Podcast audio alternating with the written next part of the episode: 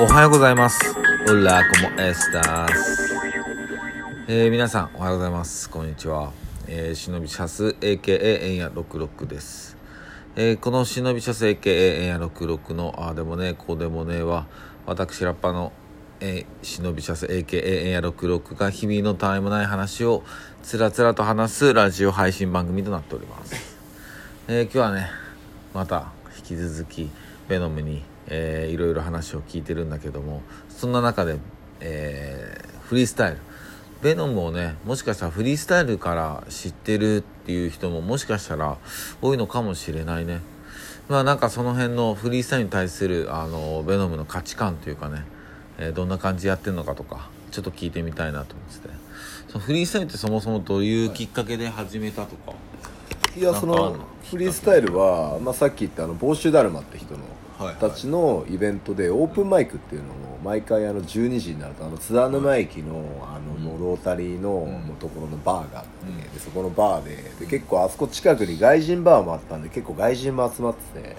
結構集まるまあ結構ちっちゃいバーなんですけど、結構集まると結構パンパンに集まってて、まあ、外人もいるし日本人もいるし、でそこにまあ自分とかその帽子だるまの人たちとか、であとまあ和乳道なんかも来てたし田中ひかるも来てたし結構みんなフリースタイルオープンマイクで結構やりまくってて、まあ、そこが基本的にフリースタイルの始まりなんですけど、まあ、人前でやるじゃないですか、でやっぱりだからもうダサいことはあんまできないし、はいはい。でだからそこでフリースタイルあの帽子だるまの人にあの「ベノム来いよ」って言われてたんですけど、結構あのフリースタイル僕できなかったんで,、でだから結構あの、まあ、理由をつけては断ってたんですよ、はいはいで何回目か断った時に「あもうあじゃあ分かったもういいや」って言われて、はいはい。でなんかそれがなんか結構あこれで俺行かなかったらダセえなと思って、うんでなんかダメだなと思って、でそれで俺行ったんですよイベント、で行ってでとりあえずちょっとフリースタイルやらせてくださいっつって、でそれで全然できなくて、うん。まあ、結構かっこ悪い思いしたんですけど。でまあでもとりあえずまあなんかそのまあ男としてのメンツはまあ保てたというか。あでそこからやっぱフリースタイルできるようになりてえなと思ってでフリースタイルをまあやっていくと結構フリースタイルってなんかすごいなんていうんですかああるあるあるがままのあるべき姿というか、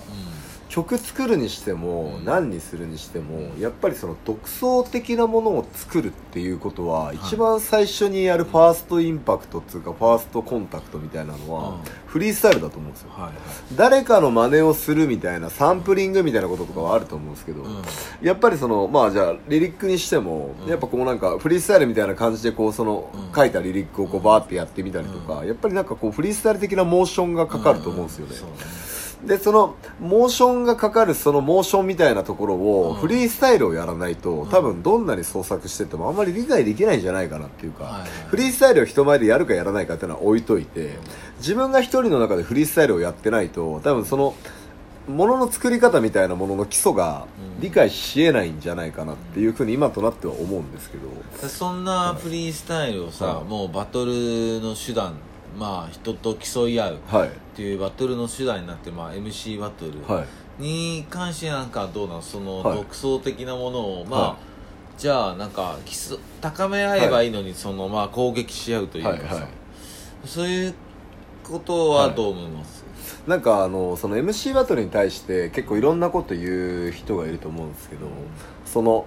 MC ラッパーっていうその一人の、まあ、一匹の人間っていうものが、その要はいろんな土俵でただ戦ってるっていうだけで、まあ、ライブだったらライブっていうその戦い方があって、で MC バトルだったら MC バトルっていう戦い方があるみたいな、っていうなんか結構僕は一種格闘技戦的な感じで考えてるんで MC バトルはそれ一種の。でまあ別に好きじゃ好きじゃ好きか好きじゃないかだけであるとは思うんですけどでそこの MC バトルの中に独創性を別に求める求めないっていう、まあ、それもまた賛否両論あると思うんですけど、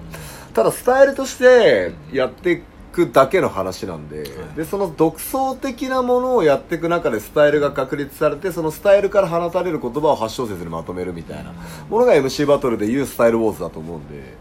だから結構まあリンクはしてるかなと思うんですけど、フリーなるほど、はいそんなこう MC バトルはい。も本当に盛んになったし、そうですね。もう我々がこうあの参加してたというかやってた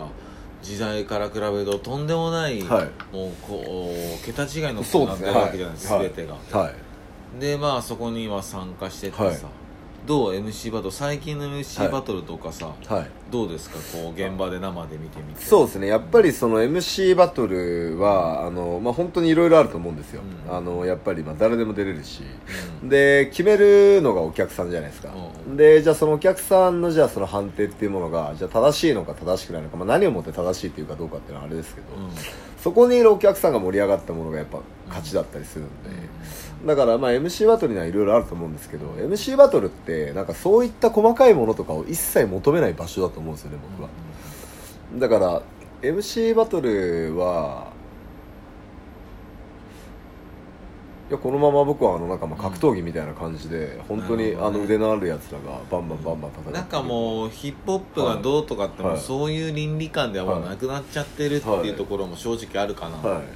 なんかどでなんかねそれをなんかその別僕の中でその MC バトルとヒップホップが別物だとか、まあ、いろんな意見があると思うんですけど僕は別物じゃないと思ってるんですよ。うん。でだから別物じゃないと思ってるから俺がそのヒップホップを定義するために MC バトルに出るみたいな。まあでもそれで、はい。まあはっきり言っちゃうと、まあご飯食べてる人たちがたくさんいるわけで、はい。それで家族養ってる人たちもはい。たくさんいるわけで、はい。もう絡む人たちがもう大きくなりすぎてるから、はい。もう止められないしってところだよね、だからそこはそこでもう本当ビジネスとして生きていかなきゃダメだからね。でもあのやっぱりあのまあだからヒップホップドリームではあるよね、ヒップホップマネーだよね、この前もそのやっぱあの KOK あの KOK っていう、まあ、大会を見に行って、うん。決勝戦見に行ったんですけど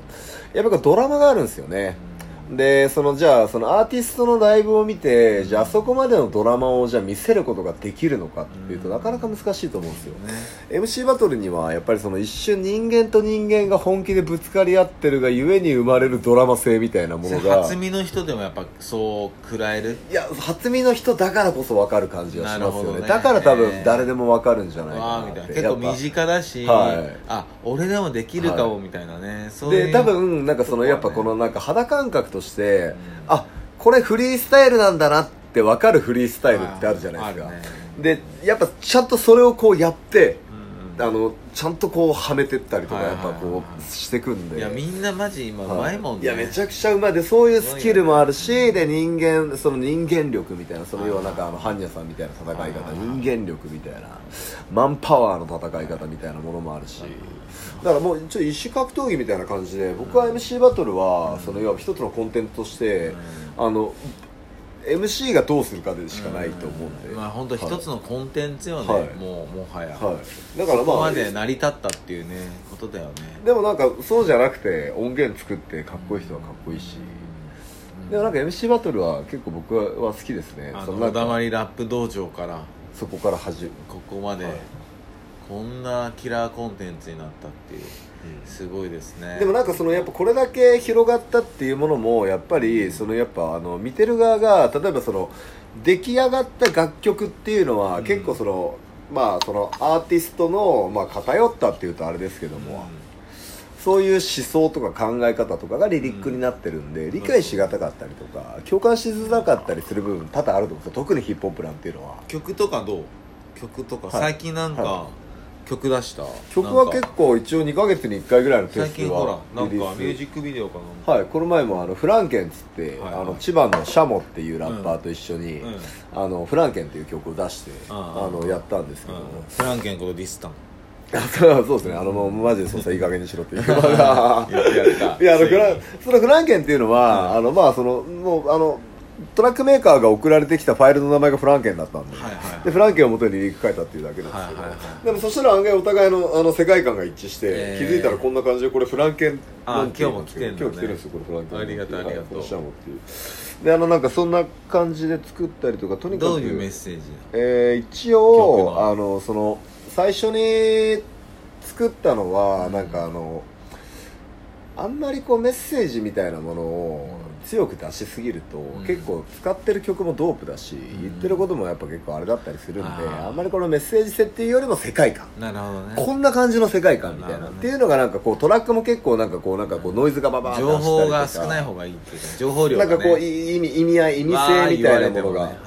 で結構アニメにもしたりしてるんで,、はいはいででだから結構思いつきのリリックをこうバーッと書いてでただ言えるのはそのフランケンっていうタイトルに沿って、うんまあ、ちょっとこの化け物がこういったことをこう喋ってる世みたいな界観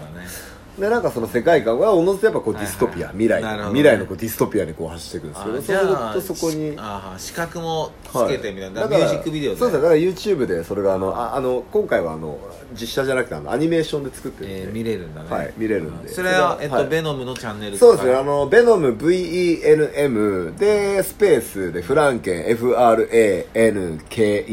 ベノムで。フランベノムフランケンで検索して、まあ、まあ多分大体大概出ると思うので、えーそうなんだね、はい。えはい。そのアニメーションは誰がやってくれたえっと、アニメっていうものはあの、サンプリングして持ってきたものをつなげてやってるんですけど。がつな、げてやったえっと、それはあのあの水木っていう、うん。あのまあ、あの KOK の MC バトルの,、うん。あのフィルムとかも撮ってるえー。あのカメラマンが作ってくれてなるあの僕のそのチャンネルで載せてるうん。映像は大体その水木くんが作ってくれてるやつ。えー。やってんだね。はいなるほど、ね、そんな感じで今日、まあ、でも、まあ、MC バトルにしても曲を作るにしても要はその要はムーブメントじゃないですか、うん。で要はキーポンムービンじゃないですけどやっぱムーブし続けてなんぼなんでだ僕はなんかムーブできるところがあるならそこを一応めがけて打つみたいな。でやまあやっていくと案外面白いみたいなそれこそその MC バトルが始まったあのぐらいの時は、はい。やっぱ俺も参加してたし、はい。ムーブメント。でまあそれ分かってるから思うのは、やっぱりこういう小箱みたいなとこから始まってたのは間違いなくって、はいはいはいはい。そういうとこから発展して今につながったのは間違いないから、でそんな中ベノムのベノムもねあのイベント自分でやってて、はい。はでそこでなんか MC バトルとかも開催し、させてるじゃない？ほんとはい。すごい小箱のやつで、はいなんかまあそういうのってまあなんかそういう動きはい。になんでなったのかなも聞きたいしね、ちょっとイベントのことをね、ちょっと次はね聞きたいなと思って今日はこんな感じで、はい。えー終わりにしたいと思います。ベノムでした。また次回